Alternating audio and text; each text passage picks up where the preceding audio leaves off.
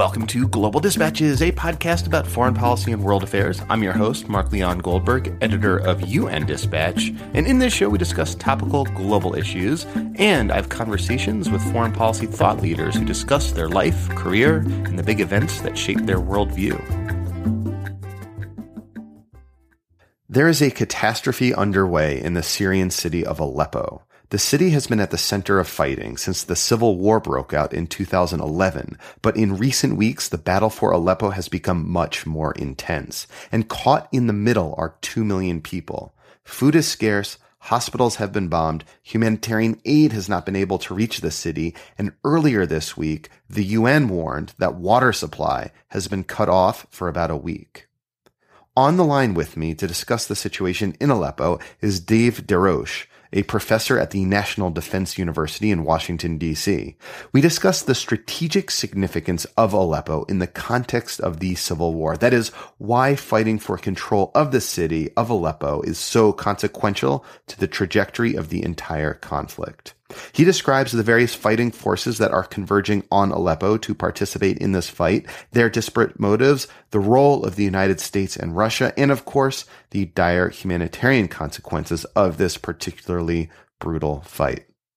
As always, visit globaldispatchespodcast.com to subscribe on iTunes, get the app for free, get in touch with me if you like to suggest people I should interview or topics I should cover or let me know anything else that might be on your mind. And now here is Dave DesRoches of National Defense University, who is speaking in his personal capacity. Looking for a trustworthy podcast to bring you unfiltered viewpoints and experiences on global health? Tune into Global Health Matters, the podcast that connects silos and amplifies diverse voices to give you a holistic picture. Each month, Dr. Garry Aslanyan from the World Health Organization hosts discussions with guests spanning former ministers of health, award winning journalists and authors, and frontline public health workers. Join listeners from across 180 countries for an exciting season 4 launching in June. Global Health Matters is available on Apple Podcasts, Spotify, and YouTube at the start of the war, it was the most populous city uh, in Syria, and it was also the um, commercial center of city of Syria. It historically has been more hostile to the Assad regime than Damascus, than probably any city other than Hama. In 1998, when I was there, there was a you could you could there was a noticeable uh, increase in the security presence, the internal security presence in Aleppo versus in Damascus. Um, so the regime has always seemed to have known that it was it was a problematic place in terms of loyalty to it. Because it's close to the Turkish border because it's uh, close to the area where the Kurds are because it's close to the area where Daesh is it's sort of at the intersection of everything. And um, you know it's it has been fought over for you know since the since the conflict arose. And the Assad regime has not been able to take it. Um, that's pretty significant when Russia intervened, they very, very quickly uh, turned the tide, and it went in against the anti-regime forces, which had been on the verge of completely controlling Aleppo, uh, and basically turned it so that, uh, as of you know last month, Aleppo became completely encircled, and there were 300,000 people who were cut off and, within Aleppo. So, and and, and, yeah. and this city itself is divided, right? There is the government-controlled area, which is contains you know most of the population, but then there is the rebel controlled area. Well, the rebel controlled area includes the historic city center. So um, the government controlled the area to the east. And uh, w- what happened was in July, primarily with uh, Russian air power uh, and uh, a significant uh, Hezbollah presence, Hezbollah fighting as organized units, and some presence of um, Iranian officered units that were made up of Shi'i Muslims from Iraq, uh, Afghanistan, Pakistan. Um, they were able to take the area around the north of Aleppo and seize what's called the Castello Road, which was the last corridor from Free Syrian Army held territory, opposition territory, into the city center of Aleppo. So, so as of late July, the the historic city center of Aleppo, the citadel, the the old town, was completely cut off uh, by the regime forces. Uh, but then my understanding is rebel forces have since broken through that line. That's right. So um, the Castello Road, which is to the northwest, was cut off by the regime. And what happened a few days ago was the rebel forces, which it appears to be primarily Jaish al-Fatah, which is the renamed um, uh, Jabhat Nusra. And Jabhat Nusra to, is the Al Qaeda affiliate. Yeah, but they they they announced that they broke their ties with Al Qaeda um, I, I don't think anybody believes that, but um, and and they probably uh, announced that I would imagine because uh, they're being sort of tagged with the Al Qaeda moniker made them more vulnerable to Russian and American airstrikes. Exactly, and the and the um, the Russian American uh, operations joint operations agreement was was based primarily on an agreement to conduct joint coordinated operations against Jabhat Nusra. So I think they were trying to get out of that uh, get out of that t- joint targeting. So, and, uh, so this rebranded, uh, formerly Al Qaeda affiliate, um, has has sort of helped to open up that Castello Road that you refer to. No, not the Castello Road. The Castello oh. Road remains in control of the regime. What they did was they attacked to the southwest along the area called Ramusa, and uh, there's uh, an area called Hikmet, which contained a large school that was uh, a former school. It was, a, I think, a six-story building that got hit pretty spectacularly by two vehicle-borne IEDs, and then there was a sustained artillery barrage followed by an infantry assault against uh, the artillery college in Ramusa, and that fell a few days ago. When the artillery college fell, uh, that broke the line between um, that was besieging southwest Aleppo. So now, through the neighborhood of Ramusa, you now have communications between the Free Syrian Army, Jaish al-Fatah, stroke Jabhat Nusra, and their affiliated groups, and the besieged anti-regime forces in the Aleppo city center. Uh, okay, so so basically, you you have still a, a divided city, though. Yeah, yeah, very divided city, and the corridor itself. Uh, I'm not sure exactly how wide it is, but it it appears to me to be only about two to three kilometers. And uh, you know, the range of the Kornet missile, which is the Russian Syrian anti-tank missile choice, is five and a half kilometers. So, you know, I, I would not regard it as a an open corridor until it's 11 kilometers wide. okay, so so what, what why does this matter in, in the context of of what is now you know a five year, six year Syrian civil war? What's the significance of this particular battle? Well, I tell you, if if um, Aleppo had fallen to the regime, that would have been a crippling blow for the anti-regime forces. Um, you know, as I said, it was the largest city in Syria, the commercial capital, and it's the center of gravity in northern Syria. So what you would have instead would be a number of small movements fighting along the Turkish periphery uh, against uh, the regime and against Daesh in some areas. Uh, and basically, the opposition would be these peripheral groups, as well as some peripheral groups in the south and along the Iraqi border in the south, fighting against the regime. But you wouldn't have an, a unified front against the Assad regime and its Iranian, Hezbollah, and Russian allies. So it would have been disastrous for for the opposition. Uh, and just to be clear, the presence of ISIS of, of Daesh is is muted, right? In in this in Aleppo. Yeah, it's not an issue in Aleppo. Um, the um, Daesh is is located primarily to the east of Aleppo. Uh, there was a Syrian air base that had been encircled and besieged for almost a year by Daesh. And when Russia uh, intervened with their air power, almost the first thing they did, and really th- there have only been two significant Russian actions against Daesh. One was relieving that air base that was besieged by Daesh, and the other one was relieving Palmyra. Other than that, almost all of the Russian air power has not been directed against Daesh, but rather in support of the Bashar al-Assad regime. So, what is uh, the U.S.'s interest in, in Aleppo? What what outcome is the United States government trying to um, engineer? Well, I don't I don't think we're trying to engineer an outcome because honestly, I, I we are bit players in the battle for Aleppo. Uh, I don't think we have any real influence. Um, most of the U.S. military action in Syria is directed not against the overthrow of Bashar al-Assad, but against Daesh. and uh, uh, you know, we have been arming uh, moderate factions, or what we call or perceive as moderate factions of the Syrian opposition. But you know, a lot of the effective fighting is done by the group we don't want to see prevail, which is you know the Jabhat Nusra, Jaish al-Fatah, whatever they call themselves on a mm-hmm. on a given day. So, so, so where did so they re- get their um, guns and armaments then to retake uh, uh, their part of Aleppo? Well, good question. So the artillery, the tanks, and the armored personnel carriers that we see appear to me they're Soviet pattern. They appear to be ex-Syrian army. They appear to be captured. Um, there um, are reports in the media that um, uh, Qatar has provided them with surface-to-air missiles, uh, man-powered surface-to-air missiles that uh, supposedly were bought from China, but I, I, actually haven't seen those used much.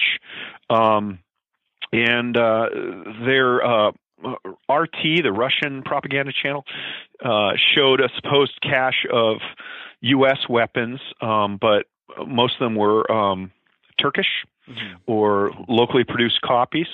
Um, with the capture of the artillery college, um, they captured a number of uh, heavy howitzers uh, and mm-hmm. several stores of rockets. So it's, it's um, basically so, mostly cap, like captured or, or repurposed. It's not like any I, I government think, is specifically funding them to, or, or, or, that we know of. Well, I, I, think that there has been a lot of press reporting saying that uh, Qatar, um, you know, depending on which faction you're talking about. I mean, the United States, to the groups that we support, we provided the TOW missile, which is extremely effective. Um, but the United States has balked from providing surface-to-air missiles, mm-hmm. which is what the rebels asked for. Um, and um, yeah, so it's it's it's a hodgepodge. Different factions get different weapons. But it is clear, though, as you said earlier, that on the other side, Russia is using its air power to support uh, Hezbollah and Iranian-led uh, contingents uh, in in the the, the battle for uh, Aleppo. And it just seems to me the way you describe it, that's sort of almost inevitable that the regime backed forces would eventually prevail. They seem to have much more sort of support. Well, they they do, but they don't. I mean, um, Sheikh Nasrallah, the, the leader of uh, of Hezbollah uh, on on Hezbollah TV, you know, he said, you know, you must fight for Aleppo. Aleppo is the battle for us that's not the kind of thing you say when you're winning. you know, it's kind of it's kind of like when a guy says, "I'm in charge here." You're not really in charge. Um, uh, mercenary uh, units usually are not the most effective, um, and uh, you know it. it uh, I would say it's inevitable. I mean, it's it's uh, it certainly brings manpower that the Syrian regime could not provide. And it brings uh, technical expertise that the regime could not. You know, it brings Russian, you know, factory manufactured precision guided munitions dropped on the opposition vice the mm-hmm. Syrian Air Force dropping barrel bombs, which are indiscriminate, not very precise, and and uh, really only effective as a weapon of terror against civilian populations, not that effective against military uh, facilities. So there there is some technical ability that they bring there, but it's it's by no means inevitable. I mean, there mm-hmm. there are inevitably um, tensions within it. You know, Napoleon always used to say that his favorite enemy to fight was the coalition. Um, there's always tensions and differences to be exploited, but the opposition is fragmented as well. Mm-hmm. So, I, I, guess it, um, it just it, seems by the way you describe the strategic significance of Aleppo that if Aleppo um, comes under the control of government-backed forces, then it would force the rebels to retreat to sort of the hinterlands. Uh, that it yeah. seems to be a very sort of decisive moment in in sort of the the trajectory of the entire Syrian civil war. Yes, I, I think it would. If if the regime were to take Aleppo, it, it would be it would be a serious blow to the rebel movement. It, the rebel movement, which is already fragmented politically, would become geographically fragmented, and uh, would have a, a hard time claiming, you know, w- without controlling any major population centers in Syria. It's hard to say that you're a legitimate Syrian opposition. So it it uh, it would be disastrous for the regime. Um, if if the regime forces in Aleppo are completely routed, um, it's hard to say. I think I think if that were to happen, um, you know, the casualty numbers in Iran are rising. There were some IRGC people just buried in the last week. That, that's the officers. Iranian uh, Guard that you're referring to, IRGC. Iranian Revolutionary Guard, yeah. What we're seeing is that it, it appears as though the Iranian Revolutionary Guard is sending officers and senior non-commissioned officers uh, to fight in Lebanon as leaders of cadres that are made up of others, and those others increasingly appear to be um, foreign Shia militias. Um, we don't see and, and, scholars have done studies. You know, they read the Iranian newspapers and look at death notices and things. We don't see junior enlisted Iranian Revolutionary Guards people dying in Syria. We only see senior officers and non-commissioned officers, um, and so um, that that indicates a cadre structure. Um, so uh, I have been following this kind of from the UN perspective over the last few weeks, and mm-hmm. uh, just earlier this week, the the Security Council held a, a sort of special meeting on the humanitarian c- catastrophe in Aleppo, where I think as of today, and we're speaking on, on Tuesday, the latest word is that water has been effectively shut off for most of the 2 million residents uh, of, of Aleppo on, on both sides of, of the front line. Um, and it seems that from like a humanitarian perspective, the, the goal has been to pressure Russia, to pressure regime backed forces to, um, not besiege the city, which has been sort of a tactic yeah. in the Syrian civil war. Right, right. Yeah, I I, I agree with that assessment, and um, um, you know, but one of the interesting things is I don't know how much leverage Russia actually has over the decisions that are made there. I mean, they provide air power, but the majority of the blood, foreign blood spill, has been from the Iranians. And I think it is possible, if not now, in the foreseeable future, that the Russian and the Iranian goals will diverge.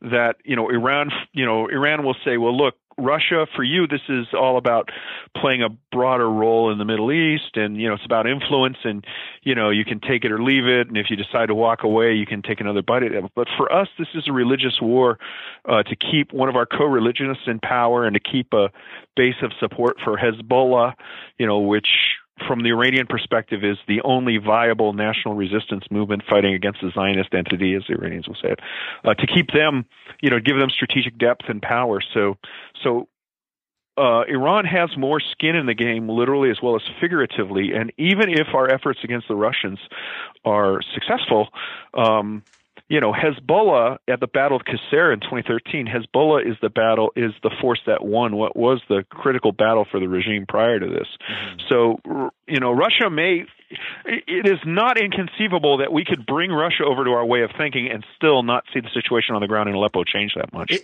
unfortunately, in the meantime, like how much just sheer suffering on the ground uh, on the part of civilians that are trapped. In, Unbelievable. In can we expect? Unbelievable. I mean, Oh, it, it this is the worst since Sarajevo. I mean, it is unbelievable. You have 300,000 people uh, in the center of Aleppo who are besieged by a brutal regime. Every hospital in Aleppo has been hit by an airstrike in a manner that seems to me to be deliberate, which you know is a war crime. Um, yeah, I mean it's an arid region to begin with, so so keeping water and sewage and all the other public services requires great efforts even in peacetime. And so, you know, damage to the infrastructure whether deliberately or incidental to war is inevitable and the Syrians pay that price. And uh, you know, when Russia had the city completely, or well, Russia, when Russia and the regime had the city completely surrounded, they announced that there would be humanitarian corridors. But of course, uh, that was looked at as a Srebrenica kind of situation where go ahead, leave the city, but then everybody, every male above the age of 15 is kind of peeled off and five years later, you know, there's a possibility that we'll we'll find them in a mass grave. So uh, there is a great potential for humanitarian. There already is an ongoing humanitarian catastrophe. There's a great potential for an almost unimaginable humanitarian catastrophe. Three hundred thousand people are besieged there, um, and yeah, it is possible to drive one or two trucks through that through that path that's been opened up. But as I said, um, you know, I personally uh, would not drive a car through there uh, in daylight unless there was 11, at least 11 kilometers of clearance because that's the So- range of the Kornet anti-tank guided missile. So, so what? What I mean, relief can can the besieged civilians expect? I mean, is it a situation where um, just sort of images of, of sheer suffer, suffering might shift the geopolitical debate at, at all? Is that the point that we have to get to, like masses of starving children, before um, the sort of geopolitics of this changes in such a way to permit more humanitarian access to uh, to the besieged parts of the city? Yeah, I, I got to tell you, I, I'm afraid I don't have any good news for you. I mean, it. Um, this has been a humanitarian disaster for some time, and I think that absent a a real game-changing image like the Amin Kurdi photograph, you know, the photograph of the three-year-old child who died, how that for a while changed the mood in. Um, And yeah, you're Europe referring to the, the yeah the, the the child that was sort of um, shown face down on the beach. In, Yeah, yeah. yeah, yeah. Absent, absent something like that, I just don't see it happening. I mean, and you know, I, I mean, I, I, I work with a lot of audiences, you know, training audiences from the Middle East, and they say, well, you know, this is, this is because these are Arabs, but you know, the the siege of Sarajevo went on for five years. You know, those were Europeans, and uh, really, you know, it, it. I mean, most people in the West have decided that the the muddle in Syria is not worth um, fighting over. Um, you know, it's worth it's worth countering Daesh, yes, because that threatens us. But um, there does not seem to be the um, there does not seem to be an urge to overthrow Bashar al-Assad. And and you know, part of the problem is a lot of the people who are doing a significant amount of the fighting to overthrow Bashar al-Assad are themselves um, you know, Al Qaeda affiliates. They're not the kind of people we want to see in power. It it really is a mess. It really is a a a uh, a wicked problem, which does not have an easy solution. And unfortunately, in these wicked problems, the innocent always seem to suffer the most. All right. Well, Dave, thank I'm, you. I'm so Uh, sorry to be so negative. No, yeah. no. I mean, it's it's it's. I, I, you know, you- you're describing the problem. Um, like you said, that, that that's sort of the the def- definition of, of a quagmire. You know, there's there's no way out. Yeah. Or no easy, Yeah. no good way out. Um. Well, thank you for your time. Thank you for explaining the significance of Aleppo. You know, it's it's one of those stories that have has been on my radar for a while, and because of this renewed attention by the United Nations, it's becoming, I think, a little bit um, more. Uh, it, it, it's been sort of been raised, you know, in the humanitarian system as being one of the more dire emergencies in the world. Uh, but I suppose it's disconcerting that there is no likely relief for these you know, trapped civilians anytime soon. Yeah, yeah, it's unfortunate. I mean, it, you know, from Istanbul to Peshawar, uh, the most beautiful city I thought was Aleppo, and uh, to see it suffering like that, uh, and and it was only rivaled by Jerusalem, and to see Aleppo suffering like that just just guts me. But I, I don't I don't see a way out that is acceptable to anybody. Uh, well, thank you for your time, Dave. All right. Thank you all for listening. Thank you to Dave. That was really helpful to me. It will definitely inform some of writing on UN Dispatch. Uh, as always, if you are a regular listener to this podcast, please consider leaving a review on iTunes. Actually, don't consider it. Do leave a review on iTunes. It does help spread the visibility of the podcast in the eyes of people who are searching for foreign affairs podcasts on iTunes, which is still the single largest uh, way that people consume this sort of audio content. Otherwise, thank you for recommending it to your friends and, and colleagues. I- I've mentioned this before, but this podcast is now reaching several thousand people with each uh, episode, and I think that's largely due to word of mouth, to your recommendations. So thank you for that. Also, one final thing: if you uh, are working for an entity that you think might be interested in reaching uh, my podcast audience with an advertisement, let me know. Uh, we have some ad spots free in September and October. And uh, just hit me up on email and I'll let you know about the specs. We'll see you later. Bye.